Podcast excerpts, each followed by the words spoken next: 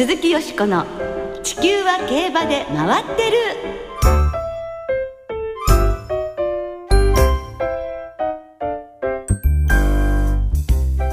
皆様こんばんは鈴木よしこです。お元気でいらっしゃいますか？地球は競馬で回ってる。この番組では週末の重賞レースの展望や競馬界のさまざまな情報をたっぷりお届けしてまいります。今日も最後までよろしくお付き合いください。今宵ご一緒してくださるのは山本直アナウンサーです。踏切ってジャンプじゃない方の山本直です。似てる。似てますか？ありがとうございます。よろしくお願いします。もう3月でございますよ、はい、ね最後3月最初の放送となりますが、はい、少しずつ暖かくなってきまして、ね、花粉の飛散も増えてきて心配っていう方もいらっしゃるかもしれませんが山本さん大丈夫ですか？あのこの生倉な体で鼻だけは元気にですね、鼻水を生産し続けておりまして。辛いんですね。本当に辛いですね。はい困っています。ね実況もね大変ですけど、はい、なんとか乗り切って頑張りたいと思います。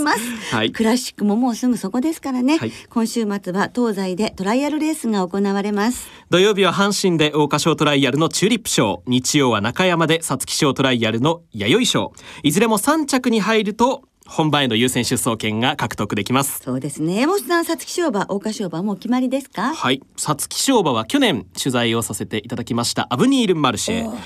桜花賞馬はレッツゴードンキああね明日どんな走りをね、はい、見せてくれるかですね、ね、楽しみですね、はい、そして今週水曜日には新たに UAE ダービーの正体をダートで目下3連勝中のゴールデンバローズ陣営が受諾しました、はい、これで7頭の日本馬がドバイに向かうことになりそうです。国内外ともに競馬が盛り上がっていく季節ですね。存分に楽しみましょう。鈴木よしこの地球は競馬で回ってるこの番組は JRA 日本中央競馬会の提供でお送りします。鈴木よしこの地球は競馬で回ってる。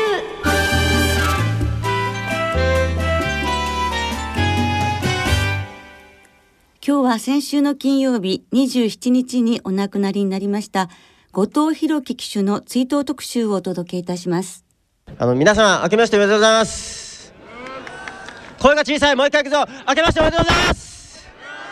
よし。はい。今日からまた頑張ります。えー、新しい馬券があのまた出たということで、えー、聞き入ってしまいました、はい、なんか本当近くであの後藤騎手が話されてるような感じでいまだにあのいなくなっちゃったっていうのが信じられませんね。はいえお聞きいただいたのは2008年の1月に中山競馬場で行われた鏡開きの様子です、えこの時は獅子舞の中に入って登場してファンの皆さんを沸かせていました。あの本当にもう様子が目に浮かびますね、はい、今日は生前の音声とリスナーの皆様からの寄せられましたメッセージを交えながらお送りしてまいりますそれでは改めて後藤騎手のプロフィールをご紹介します。後藤弘樹騎手は92年に美穂の伊藤正則厩舎所属として騎手デビューをしました。デビュー3年目の1994年には急遽乗り換わったシルクグレイッシュで福島記念を勝って重賞初制覇。翌95年から96年にかけてアメリカに武者修行に出かけて腕を磨き帰国してから一気にその勝利数を増やしました。デビュー9年目の2000年には101勝を挙げて年間100勝を突破。以降10年以上にわたって関東のトップジョッキーとして安定した成績を残しました。しかし2012年の NHK マイルカップで落馬して頸椎を骨折した後は落馬による負傷を繰り返しその度に過酷なリハビリを経て復帰。今年に入ってからも先月のダイヤモンドステークスで落馬。頸椎捻挫と診断されたものの翌22日は京都で2勝を挙げていました。えそれが最後の勝利となり先週金曜日自ら命を絶ちました。JRA 通算成績1447勝重賞は53勝。アドマイヤ個人で制した安田記念をはじめ G1 も5勝しています。残念ですね。残念と思うのと悔しいっていう思いが本当に大きいんですけれども、はい、まだ受け止められないでいるという方がたくさんいらっしゃると思いますが私もその一人ですね。信じられない思いです。はいえー、リスナーの皆さんからも後藤騎手を悼む声がたくさん、えー、届いていますので、えー、ご紹介します。エアッチさんからです、はい、後藤弘樹騎手の訃報大きな太陽をなくした気持ちです、うん、喧嘩と貴重のため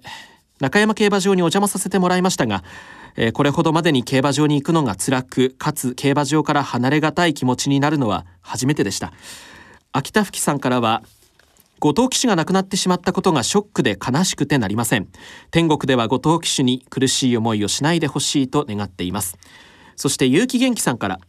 あれから1週間が経ちましたがまだ信じきれていません。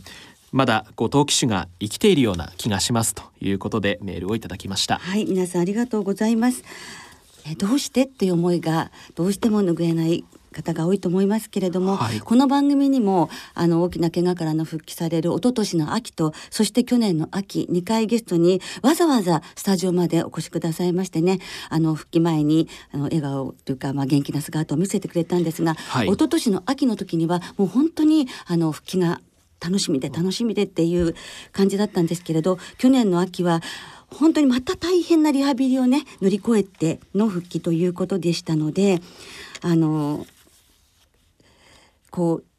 めげそうになる自分を克服しようとするしなくちゃいけないっていうねそういう強さをとても感じました、はい、ですから自分が理想とするジョッキーを目指して泣き言言わず戦ってきて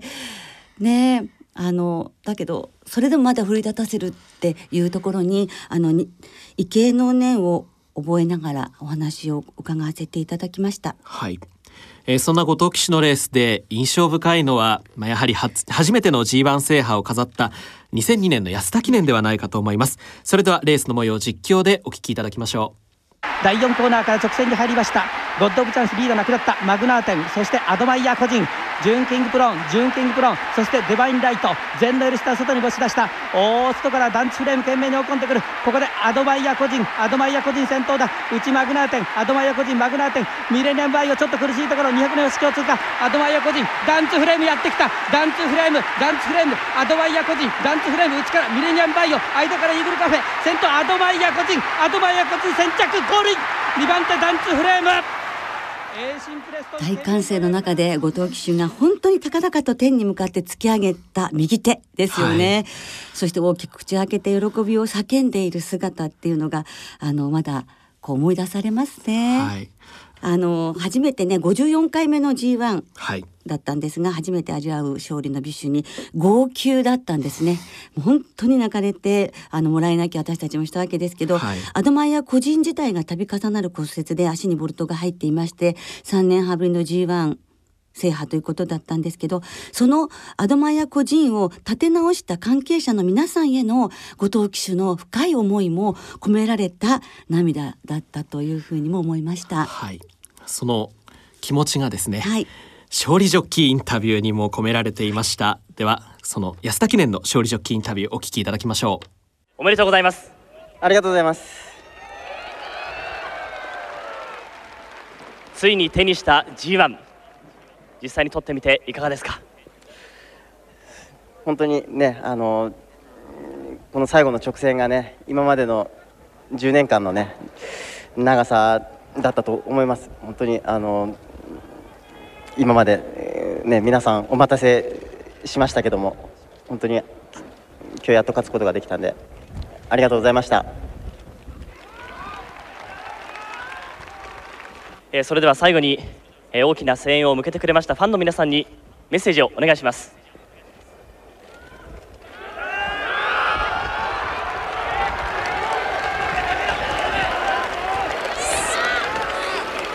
すいません。今日は笑わすことできなくてすいません。またこれからも頑張りますので本当にこれからも応援してください。ありがとうございました。今のインタビューコメントでやはり格別なものだったということが伝わってきますね。はい。まあ、後藤騎手というと、まあ、ご本人も今おっしゃっていましたけれどもいつも人を笑わせることを忘れずにですね 必ず何か小ネタを仕込んでインタビューをしてるのを、えー、本当にテレビで見ているの大好きだったんですけどこの時ばかりはえー、そういうこともなかったんですが。うん逆にそういうことがない後藤騎手を見るのもね、えーはい、でファンの方たちも本当にファンの方が多かったジョッキーだったので、はい、あれだけの歓声になりましたね。はい、あの本当にあの音を通して、うん、あのおめでとうっていう声が本当にたくさん聞こえてくるのが印象的なインタビューだったと思います。えー、よしこさんは後藤騎手のレースについて思い出に残っているものはありますか？はいやはりローエングリンが4年ぶりに同じ重賞を制した2007年の中山記念です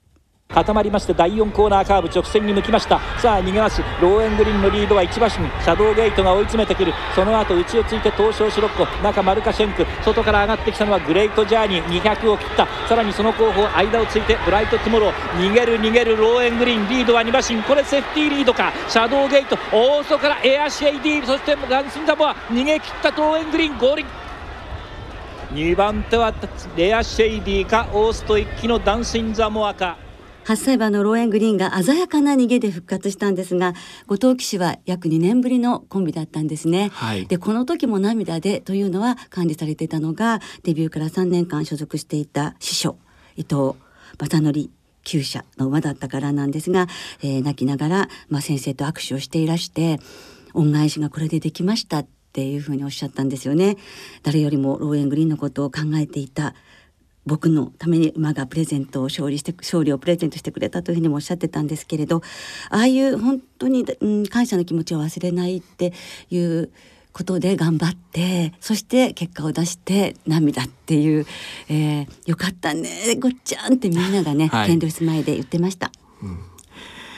えー、リスナーの皆さんからも後藤騎手の思い出のレースがたくさん届いています、えー、その中でですね一番多かったのは2000年のダイヤモンドステークス優勢トップランでした。そして優勢トップランが外から一気に上がってくる。優勢トップラン今3番手残り800切りました。2番手一気に先頭に変わって34コーナー中間から4コーナーに入りました。優勢トップラン一気に先頭。2番手にはホットシークレットメジロサンドラ。外からはたやすめ堂ゴーイング鈴鹿。2番手集団一戦に広がって残り600切りました。その直後の集団からもう一度末広コマンダーとそして城山とが差を詰めて直線に入りました。ユーセイトップランが先頭。ユーセイトップラン先頭1馬身半のリード。メジロサンドラ2番手400切りました。3番手からタヤスメドウが追い上げてくる。タヤスメドウとそして間からゴーイングスズカその後方からジョーヤマト坂を上りきったユーセイトップランが先頭2馬身とリードを開いている。残りあと200少々になった2番手争い。2番手争いジョーヤマトタヤスメドウジョーヤマトタヤスメドウジョーヤマトが2番手に上がってくるか。ユーセイトップラン先頭4馬身から5馬身とリードが開いた。ジョーヤマトが2番手。末広番台を盛り返して3番手。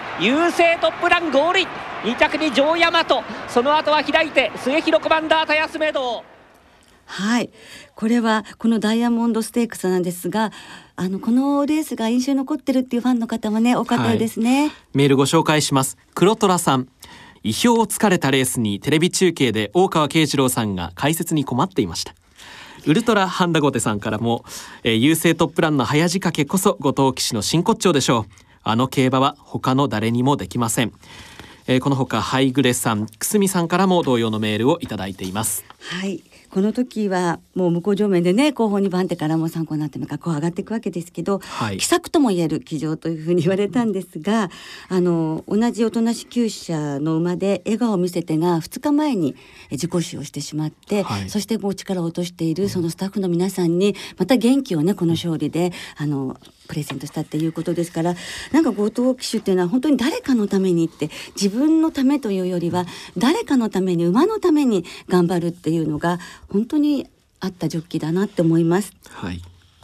他にもメールいかがですか、はい、はい、えー、たくさんいただいています。えー、こうさんからです。かつて後藤さんはツイッターをやっていて私は後藤さんへどうして順風満帆という言葉が嫌いなんですか？と質問をしました。すると後藤さんからこんな返事をいただきました僕は挫折や寄り道回り道をしながら何かを手に入れて初めて人生の地図が素晴らしいものに見える気がするのです。まっすぐな綺麗な道って退屈だし知らず知らずのうちにスピードを出して周りの大事な景色を見逃してしまうから、私はこの言葉を書き留めてずっと宝物にしています、えー、アニアンマックスさんからもですね度重なる落馬を乗り越えていく姿には勇気をもらいました。今回も落馬の翌日に復帰しての勝利を見ていて強さに感動していました。早すぎる死が残念でなりません。後藤ジョッキーの歌った遥かな君にお聞き競馬の世界に引き込んでくれた後藤ジョッキーを思っています、うん、ジョイジョイさんから後藤騎手の思い出のレースは2013年盛岡競馬場のマイルチャンピオンシップ南部杯です。エスポワールシティに騎乗していた後藤騎手が G1 レース制覇をしたことに感動して涙を流しました。騎手を重視して馬券を買ったのも初めてでしたし競馬で泣いたことも初めてでした。現地で観戦していましたがゴール後の後藤後藤の鳴りやまないファンからの声援。言葉にできない温かみのある雰囲気に包まれた盛岡競馬場に入れたことが私にとって宝物になっています、それから東京優春まで12週さんからいただきました。私の心に残る後藤騎手のレースは G1 の勝利ではなくやはり昨年秋の復帰後初勝利をかぼしちゃんで勝ったレースです。ゴールインした後岩田騎手を自ら笑顔で迎え固い握手を交わしただけでなくもう気にするなよと言わんばかりに岩田騎手の肩をポンと叩いたシーンは非常に印象的でした。これぞスポーツマンシップです。カナロア太郎さんから後藤騎手本当に残念です去年復帰しての初めての勝利にメガホンで挨拶している姿がとても滑稽で思わず笑ってしまったことを覚えています。真面目な顔をしてひょうきんなことを言う後藤騎手のキャラが大好きでした。一生忘れません。えー、この他にもご紹介できないんですが、はい、稲荷湾さん虎吉さんエコさん馬須さん立東少年マモマモさん相模の虎蔵さん、えー、競馬部を作りたい人さんカズピーさん小遣い2万円の競馬堂さんからもメッセージをいただいています、はい、はい、皆さん本当にどうもありがとうございます。メッセージからもわかる通り後藤騎手は本当にね多くのファンから愛されたジョッキーでしたね、はい、自らファンサービス委員会委員長と名乗っていた通り競馬ファンを大事にするジョッキーでいらしてもう私もイベントねたくさんあのご一緒させていただきましたけれどあのそのイベントの前にね一番最初の頃で忘れられないのは、はい、あのご自分がねもうとにかくこれからもっと伸びていくためにアメリカに行って修行するんだということで1996年から半年間カルダフロリダのカルダ競馬場にいらしたんですけど、はい、その時に自分を奮い立たせるためにねあの即席ラーメンの味噌ラーメンを1個しかない、それをもう神棚に身のようにして家の中に飾,、はい、飾るというか置いて、うん、そして1個買ったら食べるでも大好きなんですそれそれでその味噌ラーメンを食べたいっていう思いでね頑張れたっていうようなこともねおっしゃっていました。まあ、イベントではあの特に覚えているのは有馬記念の時なんですが、はい、ファンとジョッキーのイベントっていうといろいろまあちょっとねあのあまり変わり映えのしないものになりつつあった時に、はい、有馬記念の後にとにかくパドックにこたつを持ってきてでこたつに入りながら、お酒を飲みながら本当に本物のお酒だったんですけど、うん。はい、あのお酒を飲みながら1年を解雇しようということでねそれはみんな反転来たり依頼なんかしてすごく面白かったですね。そういうアイデアもとってもあの出してくださる方で、うん、えー、なんとかこうファンの方々に喜んでもらいたいっていう気持ちで自らいろいろなアイデアを出していらっしゃいました。あの2012年の4月7日に1年5か月ぶりに福島競馬が再開になった時に、はい第5レースでお勝ちになったんですね、うん、そしたらあのウィナーサークルに自ら書いた「会いたかったぜ福島」っていうそのメッセージカードバーンって出スタンド向けて出してそこは大歓声が上がったんですがもう泣いてらっしゃる福島のファンの方もいらしたんですね。だからなんていうのかないつもまず相手のことを考えてあの笑顔でいろんなことにも試練にも耐えてこれたんですが相手が楽しんでくれるっていうことが本人の楽しみでもありそれが喜びだったっていう部分もありましたね。はい。えー、開催が行われる JRA の各競馬場には献花台そして記帳台を3月29日まで設置しています、えー、ファンの皆様からご記帳いただいたメッセージなどはですね後日、えー、遺族の方に届けられるということです、はい、えー、それから都内でまだちょっと日日取りは分かりませんけれどもファンの方を交えたお別れ会が、うん、え開かれる予定となっているそうです。そうですね。あのジョッキーとしても人としてもどんなに魅力的であったかということを私たちが忘れないでいることそして、えー、ごっちゃんの、えー、ご当騎士の思い出をみんながあこんなことあんなやつだったなこんなやつだったなこんなこともあったなって賑やかにあの話したりして思い出すっていうことが一番の供養じゃないかと思います。あの競馬ファンに一番近い機種ですよね、うん、いつもね、ね、はい、本当にあのどうぞ安らかにそして天国からご家族と日本の競馬をお守りいただきたいと思います。後藤弘騎手のご冥福をただただお祈りするばかりです。後藤弘樹騎手の追悼特集をお届けいたしました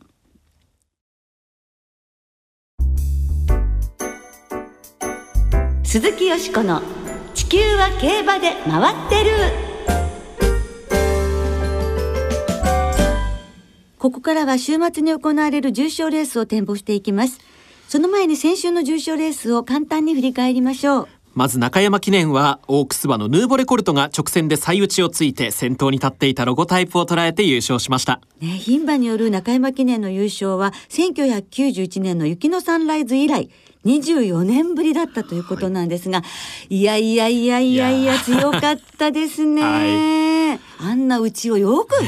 よくぞ本当ですよ、ね、よくぞもびっくりしました、はい、え今後はビクトリアマイルから宝塚記念を目指す予定です。そして阪急杯は大和マッチョーレが上がり最速の足で花さミッキーアイルを退けて重賞2勝目となりました。安城は JRA 所属騎手としてデビューを果たしたミルコ・デムーロ騎手でした。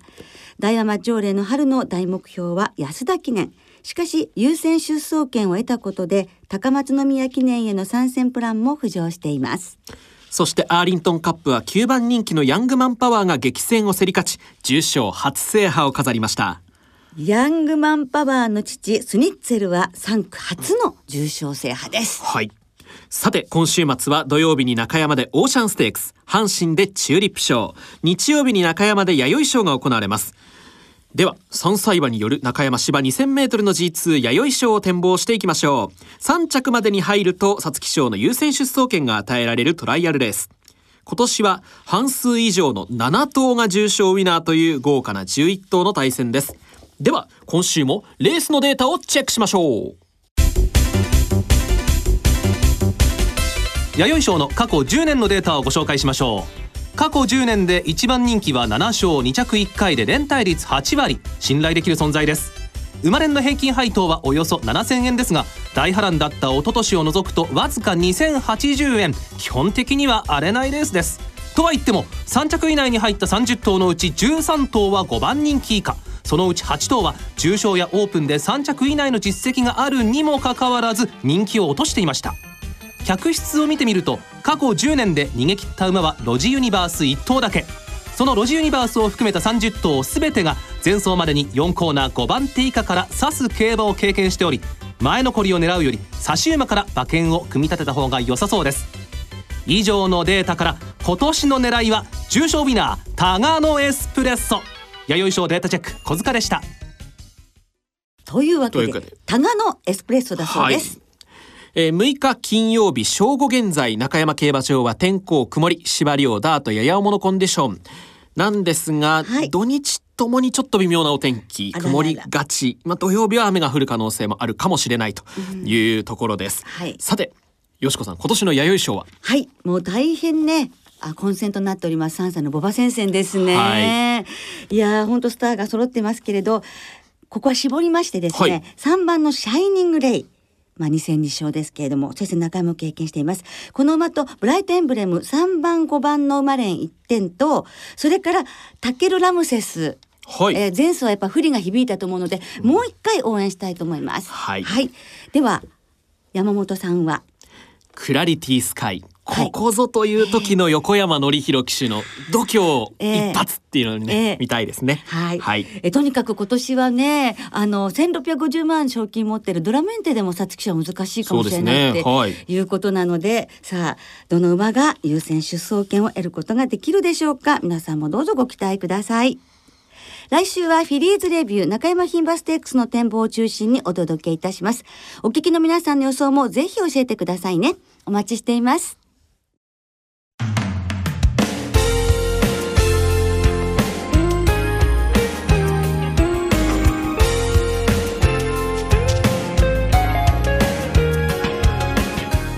そろそろお別れの時間となりました。今週末は中山と阪神の2乗開催です。重賞は土曜日に中山でオーシャンステークス阪神でチューリップ賞日曜日に中山で弥生賞が行われます。はいオーシャンステークスは芝 1200m の G3 です。一着馬に高松宮記念の優先出走権が与えられます。このレースはとにかく荒れるレースで重賞となってからの過去9年。3連単は7回が10万超え。3回は100万馬券になっています。うわうわうわじゃあ穴党にはたまらないレースですね、はい、皆さん高配当を狙いましょう。私はね高配当になるかどうかな。あの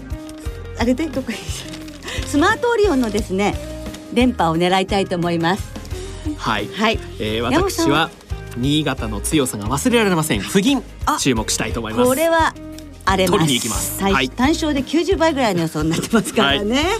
えー、一方チューリップ賞いかがですか？はいこちらはですねブチコにしたいと思いますね。はい、はい、白毛なんですけどもあのねえっと私今週ちょっと北海道に行って、はい、ゆきちゃんのつまり名に当たるんですよブッチコの名に当たるんですけれども、はい、ゆきちゃんの、えー、初語がまた真っ白なの。だからねなんでこの一族のねすごいあの遺伝の力を感じました、はい、はい、とにかくオーカスト出てほしいと思っています。はいえー、そして今週も最終12レースの生まれんが通常の払い戻し金に売上の5%相当額を上乗せして払い戻します。最終生まれんがあります。はい。春の最終レースは生まれんがお得です。ぜひご参加ください。それでは週末の競馬存分にお楽しみください。お相手は鈴木よしこと。Have a grateful weekend 山本直でした。かっこいい。また来週元気にお耳にかかりましょう鈴木よしこの地球は競馬で回ってるこの番組は JRA 日本中央競馬会の提供でお送りしました。